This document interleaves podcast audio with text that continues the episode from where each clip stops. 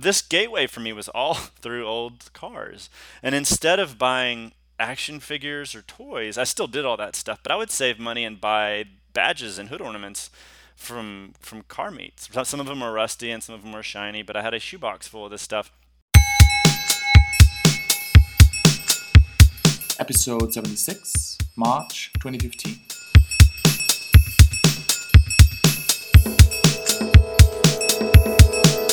This is part 2 of my Q&A with Trent Walton, product designer at Paravel.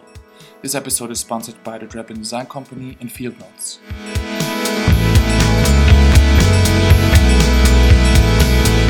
How did you get into design?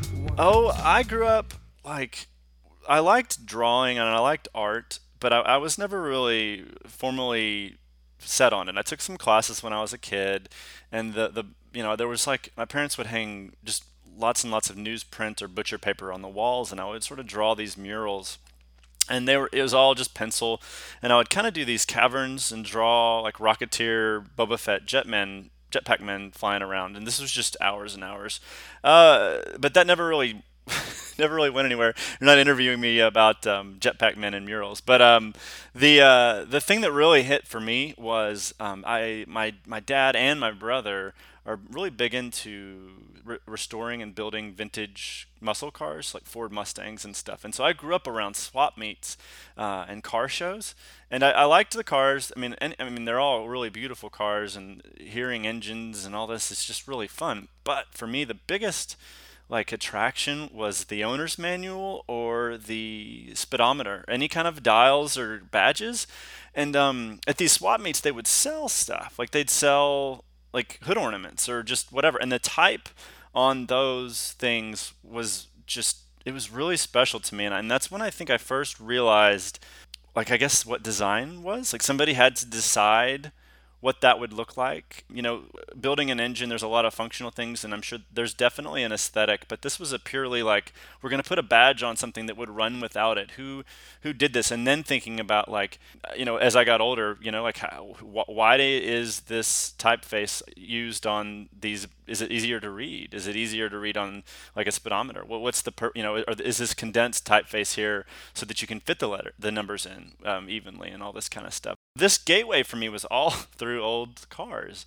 And instead of buying action figures or toys, I still did all that stuff, but I would save money and buy badges and hood ornaments from car meets. Some of them were rusty and some of them were shiny, but I had a shoebox full of this stuff.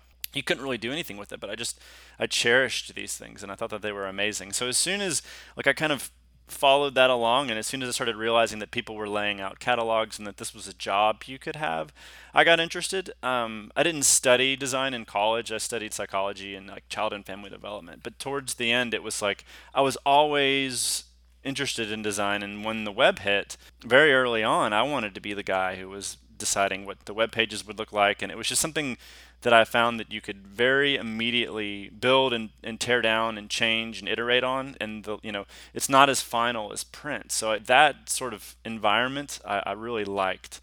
So that's really when I think I got into web design specifically formally, was just building sites for anything I possibly could. If I was a member of a club or if there was a job that I was at, I would always spend more time on the website for the job than I might have even volunteered. But usually that would overshadow my responsibilities, the actual thing that they were paying me for at the jobs.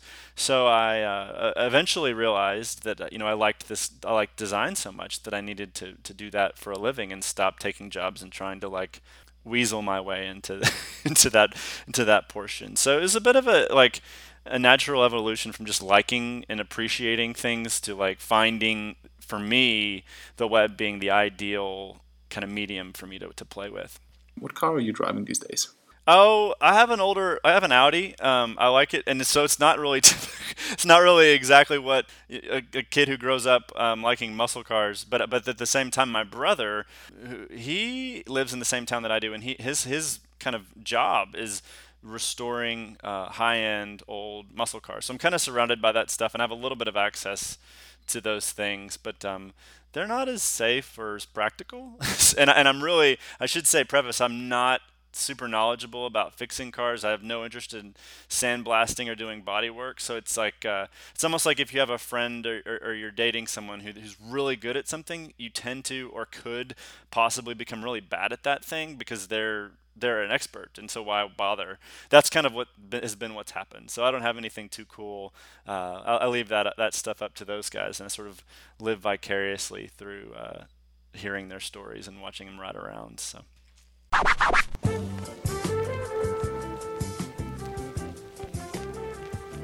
Okay, everybody, my name is Aaron James Draplin. Just got done telling you about my whole life, the good, the bad, the gross, the ugly, the weird, the sinister, the awesome, and now you need to go to Draplin.com and buy some killer merch. Draplin.com/merch and things that you need, right? Okay, you need to go there and look at this stuff. And then when you're done with that, you need to go to FieldNotesBrand.com and get some memo books. We'll ship them anywhere. If you're listening to this in Vienna, Austria, or Vienna, Illinois, hell, wherever that is, we'll ship them there too, okay? FieldNotesBrand.com. You need these things. $9.95 for a 3-pack. Would you pay for coffee today, right?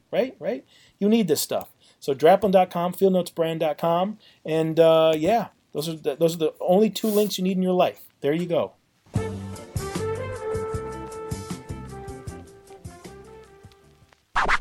What's your setup for designing websites? Yeah, I could probably do like two categories there. It's like the actual physical space. I think that plays a big part, and then maybe a little bit of the tech, which is for me not too much anymore. But like. I have a garage office, so it's a room that sits above the garage, and there's no door to get to it from the house. You have to go outside and walk around the back of the house up some stairs. So the separation is really nice, just because if you want to get back to work, I mean, I still have computers in the house, but if you want to really sit down and work, you have to go outside, which there's a mental break, and I think it's really nice to sort of isolate all that stuff. When you work from home, it's kind of harder to get boundaries, so that's kind of been a way we, when setting the house up, figured we could manage that. And then I just got a new iMac with a high resolution display, so I've been using that. I have that, and then I use Dropbox to sync everything because I also have a MacBook Air, and we do a lot of client work, so I spend a lot of time kind of out of the office, at least 1 or 2 days a week. So kind of helps manage everything. And then we really just kind of either keep everything in Dropbox. All of our web projects are on GitHub, and we manage all of our kind of to-do items with issues there. So it's all centered around that kind of version control. And then everything on my actual computers, it's I don't really have too much of a stuff I can't live without. Like right now I'm using Atom, the GitHub's code editor, but I also have Sublime Text. It's just kind of whatever's around and whatever I'll spend. I've recently spent time, adding plugins or configuring the way I want it. It's kind of a path of least resistance when I'm feeling like building something.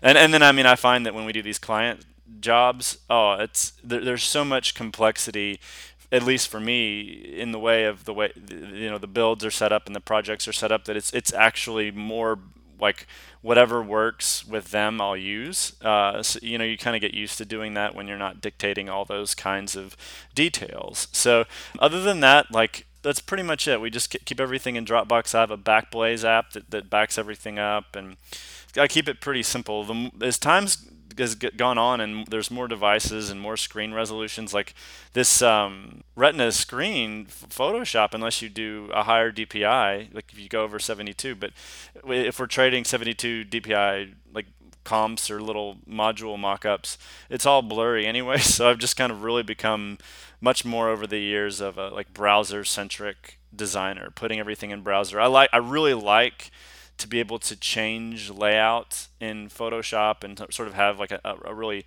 free a place kind of divorced from any of the technical stuff, but it, at the same time, it's always, there's a very, very quick feed into the browser. That's where the fidelity is for me. That's where the evaluation and the assessment is, and a little bit of the fun and the engineering as well. But like, the tools and the work environment, those have changed so much over the years. I've learned to never get too dependent on any one thing. In general, do you like working from home, office, coffee shop? What works best for you? It's from home, but that hits a limit. You get a little bit stir crazy if you spend too much time. And it's, like I said earlier, it's been about 8 years of working freelance with these guys. We had an office for a couple of years, and I think we realized we didn't really need it. I do like the cadence of remote work. Like we have Slack chats and things where things can be instant. We get on Skype and we talk, and obviously the day or two a week when we're together, we kind of spend most of our collaborative time kind of figuring out and having meetings about what we're going to do. But then also I like the idea of posting things or submitting changes to GitHub or using Basecamp. And then there's no real timetable for when you have to reply. So it almost lends itself to us being very considerate or taking the time we need to kind of evaluate somebody's idea or whatever. You know, if you're in a meeting and your knee jerk is to not like something and you've only got 10 minutes left in a meeting, you'll probably make that opinion known. But like if you're not in a meeting and there's not, you know, a very quick turnaround for this one specific thing and you'd like to have more time to think about it, there's no pressure to do that. So we do kind of spend, I think all three of us do spend a lot of time at home compared to like what we would, you know, going out and having an office with lots of people running around and all that kind of stuff. So do you get up early, normal, super late?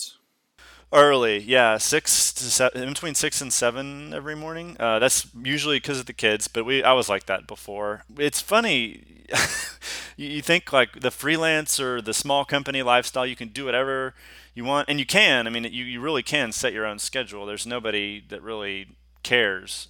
But we're still just sort of like a 9-to-5 type of bunch of guys. I don't know. It's not, we don't want to be. I mean, it's just, but you know, we've gotten used to it. There, before Slack, we used, who knows? We've used every chat client. I think maybe AOL Instant Messenger or whatever was the first, and it would say like Dave or Reagan or Trent has signed on at like 9 or whatever. So it was almost like.